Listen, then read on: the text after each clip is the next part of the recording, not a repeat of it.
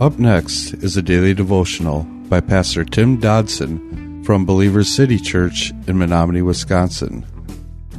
To subscribe to the podcast, visit burningdogradio.com and click on subscribe.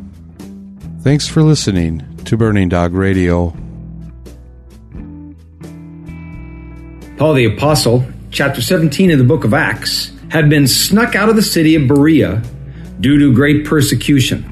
It seemed that Paul was on the brunt end of that kind of persecution in each one of his stops on this second missionary journey.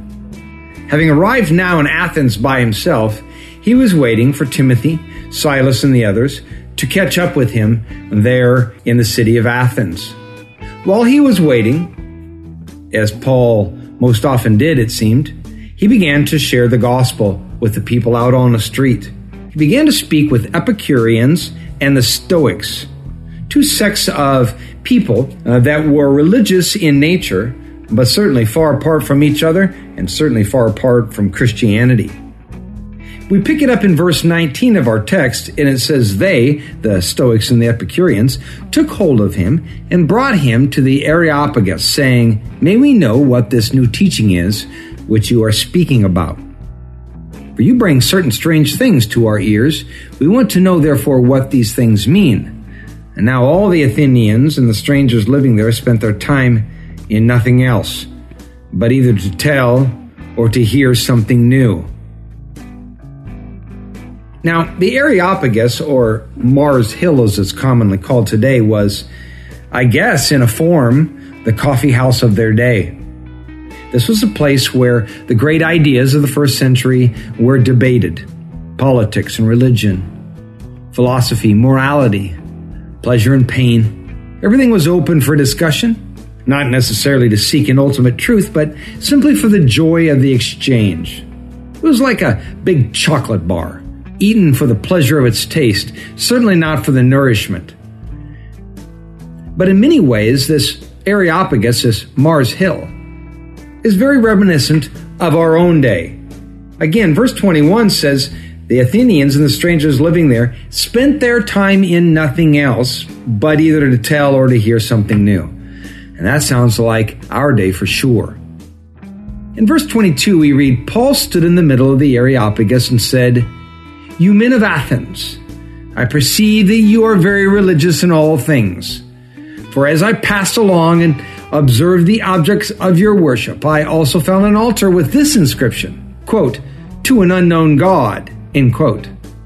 What therefore you worship in ignorance, I announce to you.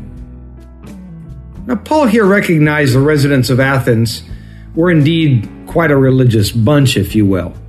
But that's a long way from a born again relationship with Christ, although it is indeed a religion just the same. Paul acknowledged the innumerable number of idols that he saw throughout Athens and remarked specifically about one therein that he found labeled to the unknown God. Because the Athenians were trying to have a God for every uh, possible scenario, every possible situation. They wanted to be sure that they didn't forget anyone, and then therefore it was quite natural for them to take that extra leap and to create a special place to worship the unknown God, the one that maybe they forgot about. Verse 24 says, The God who made the world and all the things in it, Paul said, being Lord of heaven and earth, doesn't dwell in temples made with hands. He isn't served by men's hands as though he needed anything, seeing he himself gives to all life and breath and all things. He made from one blood every nation of men to dwell on all the surface of the earth, having determined appointed seasons and the boundaries of their dwellings. Verse 27 that they should seek the Lord, if perhaps they might reach out for him and find him, though he's not far from each one of us. For in him we live and we move and we have our being. And some of your own poets have said, For we are also his offspring. Verse 29 But being then the offspring of God, we ought not to think of the divine nature that it is like gold or silver or stone, engraved by art and the designs of men. The times of ignorance, therefore, God overlooked, but now he commands that all people everywhere should repent, because he has appointed a day in which he will judge the world in righteousness by the man whom he has ordained, of which he has given assurance to all men, in that he has raised him from the dead. Now, Paul begins to give these intellectuals the banter that they desired. He tells them of this unknown God that they had unknowingly acknowledged. In vivid and picturesque language, Paul here presents mankind on the journey of life's search to find out just who that God is. In truth, a God that, according to Paul, is right here beside each one of us.